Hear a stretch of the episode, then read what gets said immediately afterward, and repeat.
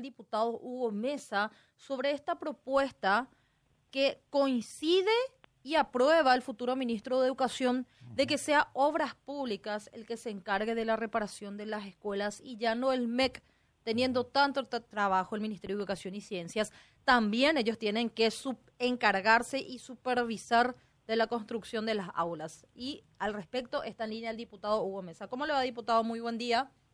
Buen día, Silvia. Un placer estar en comunicación contigo, con el programa, con Benjamín y estamos a las órdenes. Gracias, gracias por atendernos, Hugo. Bueno, contanos esta iniciativa, ¿en qué consiste?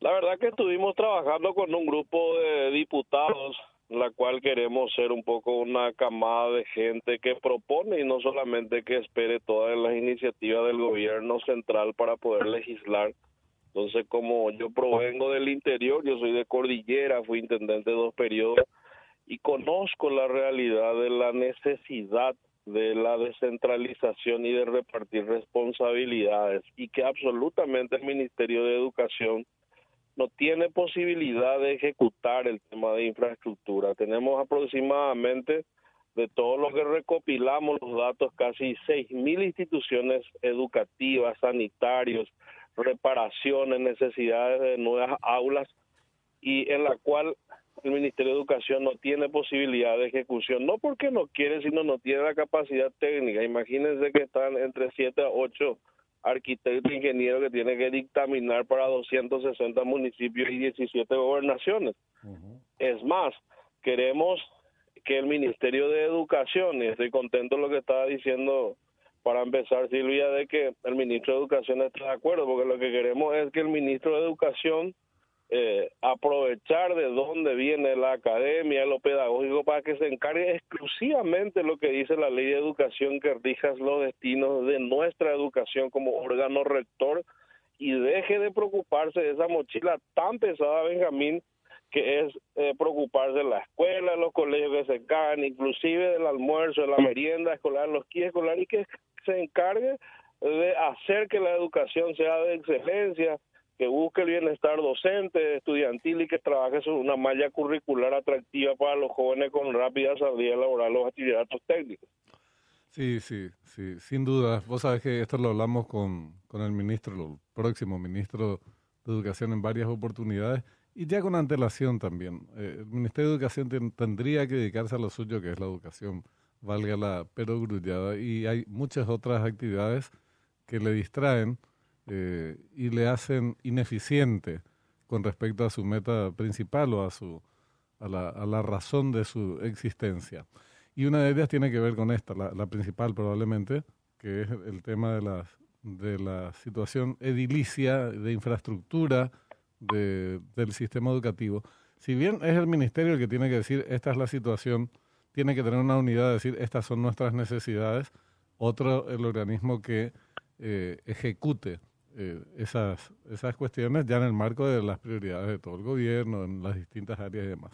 Ahora, eh, me pareció leer en algún, en algún lado que el tema, ¿cómo, lo presento como una pregunta, mejor dicho, eh, ¿cómo se financiarían estas? Porque hablas de descentralización, eh, ahí entran intendencias, gobernaciones, obras públicas, que es centralizar en ese sentido la, la, la parte, las actividades propiamente de construcción, y queda un capítulo sobre financiamiento. Entonces, ¿quién ejecutaría, cómo se combina MOPC por un lado y descentralización por el otro es una consulta y la segunda es cómo se financiaría esto. Bueno es, Benjamín, que este país, uno cuando habla de un cambio de paradigma completamente de hacer que otras instituciones se encarguen de esto, lo primero que pensamos es eh, los datos, consultoría y demás cosas. No, no hace falta, este país está sobre diagnosticado, tenemos en la mesa recopilamos todo de educación, tenemos completamente identificados los 17 departamentos y la capital, qué es lo que se requiere. Y hay una ventaja importante, encontramos dentro del, del trabajo que existen eh, créditos preaprobados del Banco Mundial de 125 millones de dólares, encontramos el fondo del FACE, de casi 60 millones de dólares disponibles, eh, significa que en 10 años, es una crítica constructiva que hay que, que tienen que asumir educación que fueron incapaces de, de, poder ejecutar en 10 años, apenas ejecutaron 40% del fondo del FEI. Entonces, de entrada estamos hablando de casi 200 millones de dólares que la plata ya está. Después hay que mirar, eh, echar una mirada hacia un recurso extraordinario que hoy Taipubi Nacional tiene con el ajuste o con la negociación de la tarifa, que el próximo gobierno tiene de entrada 450 millones de dólares eh, eh, más en caja. Y después está la mirada que tenemos que hacer sobre la modificación de la ley de FONACIDE, que hoy administran los intendentes y gobernadores apenas el 25%, y los dos hacen poquitito, poquitito, y, en, y a este ritmo jamás vamos a poder llegar a intervenir todas las instituciones educativas que necesitan reparaciones, equipamiento, etcétera. Entonces, perdón, es la idea es juntar todos esos recursos que está aproximadamente alcanza entre 450 a 500 millones de dólares juntar en una bolsa y hacer que el Ministerio de Obras Públicas, en coordinación con las gobernaciones, puedan ejecutar este trabajo de una sola vez, una inversión histórica que podamos hacer eh, en lo que se refiere en la intervención de los establecimientos educativos. Eh, ¿Dónde entraría FONACIDE? Hablaste, mencionás la modificación de la ley de FONACIDE. Para mí es una necesidad impostergable, pero quería conocer, queremos conocer eh, en qué sentido proponer modificar, porque la experiencia en muchos casos fue directamente desastrosa. entonces, son recursos, como vos decís, pero el asunto es cómo se los administra. Y, insisto, la administración de fondos de FONACIDE, incluyendo a muchos, yo sé que vos te desenvolviste en el campo de la eh, municipal, en el campo municipal también, pero muchos municipios, no digo que haya sido el caso del tuyo, y gobernaciones fue, fue una catástrofe se manejaron recursos, pero no se vieron los resultados. municipios y gobernaciones. Sí, sí, sí.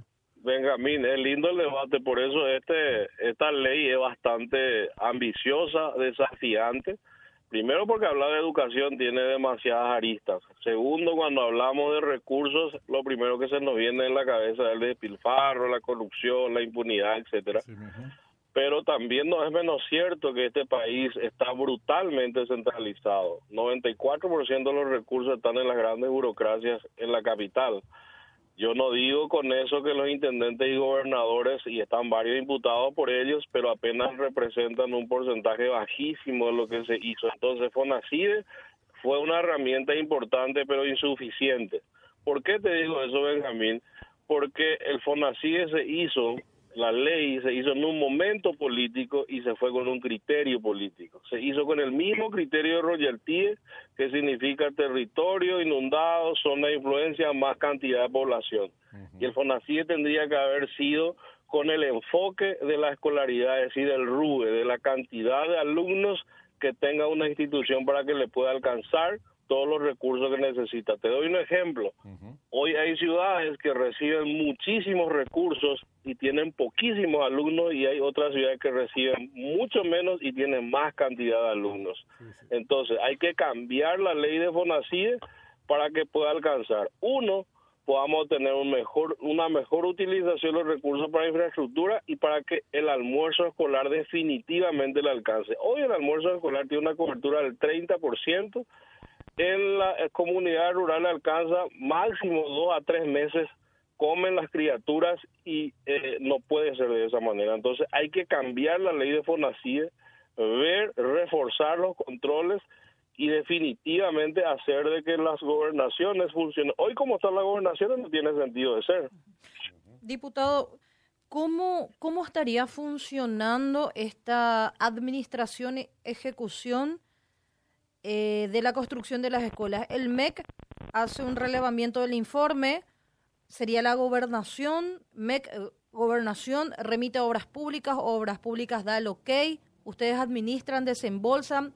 ¿Cómo funcionaría? Porque todas estas instituciones son bastante grandes y cada una también tiene su propia ocupación. MEC, gobernación y obras públicas. ¿Cómo sería esa cadena de coordinación. Municipios. Definitivamente nosotros queremos que el Ministerio de Educación, reitero, se encargue netamente de lo que es eh, educación. Claro. Y sacarle esa, eh, esa preocupación y trasladarle. También estuvimos en el Ministerio, Ministerio de Obras Públicas y preguntamos, ¿hay capacidad, existe capacidad técnica? El ministro saliente y creo que la entrante sí tenemos capacidad técnica para trabajar con los gobernadores y ejecutar este programa. El diagnóstico tenemos eh, tenemos exactamente dónde necesitamos. Entonces la idea es juntarle al Ministerio de Obras Públicas y a las gobernaciones para la ejecución de este de este programa de blindaje, porque los fondos van a estar blindados, no se van a poder utilizar para contrataciones ni otras cosas. Los fondos van a estar blindados para poder construir, reparar las instituciones educativas entre estas dos instituciones eh, que estoy hablando, obras públicas y gobernaciones. Esto se va a convertir en proyecto de ley. ¿Cómo, cómo van a trabajar? ¿Cómo vas a intentar poner en práctica esta cuestión? Y primero que estamos, te decía, un poco recolectamos todos los datos de educación para tener las necesidades completas. Eh, tenemos el último informe de TAPE, eh, todos, todos los recursos que tenemos. Después estuvimos con la gente de Obras Públicas. Hoy vamos a estar con los gobernadores.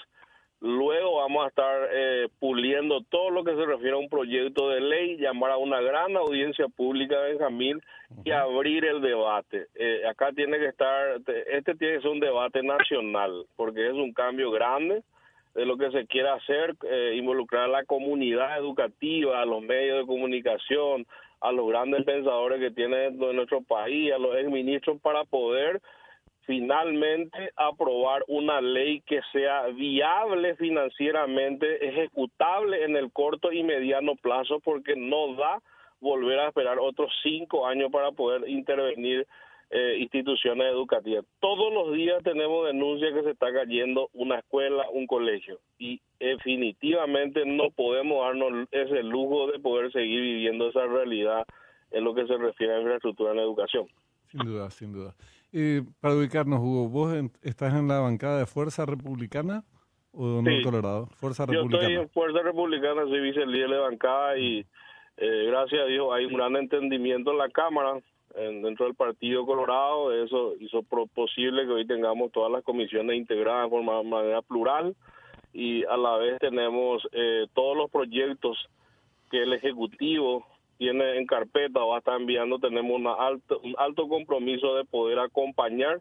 No hay necesidad de pelear nuestros tres años, necesitamos trabajar y dar resultados. Y definitivamente esta Cámara de Diputados, con un 75% de rostros nuevos, de conectar con las necesidades de la ciudadanía y que haga menos shows y menos parafernalia. Es verdad, es verdad.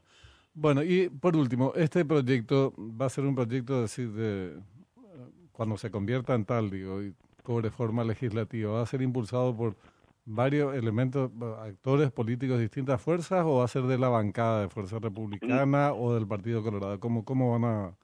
No, eh, estamos, estamos, Benjamín, estamos socializando eh, con todos. Eh, se inició en un grupo de, diputados de, de fuerza. Vamos a, vamos a involucrar a la compañero de Honor Colorado. Estamos hablando con la bancada liberal. Eh, vamos a socializar con la multibancada. La idea es que esto sea un gran acuerdo, un gran pacto nacional. Eh, absolutamente no tiene por qué, por qué etiquetarnos en este proyecto que nos incluye a todos los paraguayos y yo creo, uh, creo y siento que hay muy buena aceptación. Eh, de hecho ya se intentó varias veces, Benjamín, esto no es nuevo, nunca se pudo llegar eh, a cabo, nunca se pudo llevar a cabo efectivamente esta clase de proyecto de ley o iniciativa. Así es. Bueno, vamos a seguir con mucha atención por su importancia que está fuera de, discusión. Gracias por tu tiempo, Hugo. Un gusto, un saludo a la audiencia. Igualmente, diputado Hugo eh, Mesa del Partido Colorado, perteneciente, como decíamos, como le consultábamos recién, ¿no?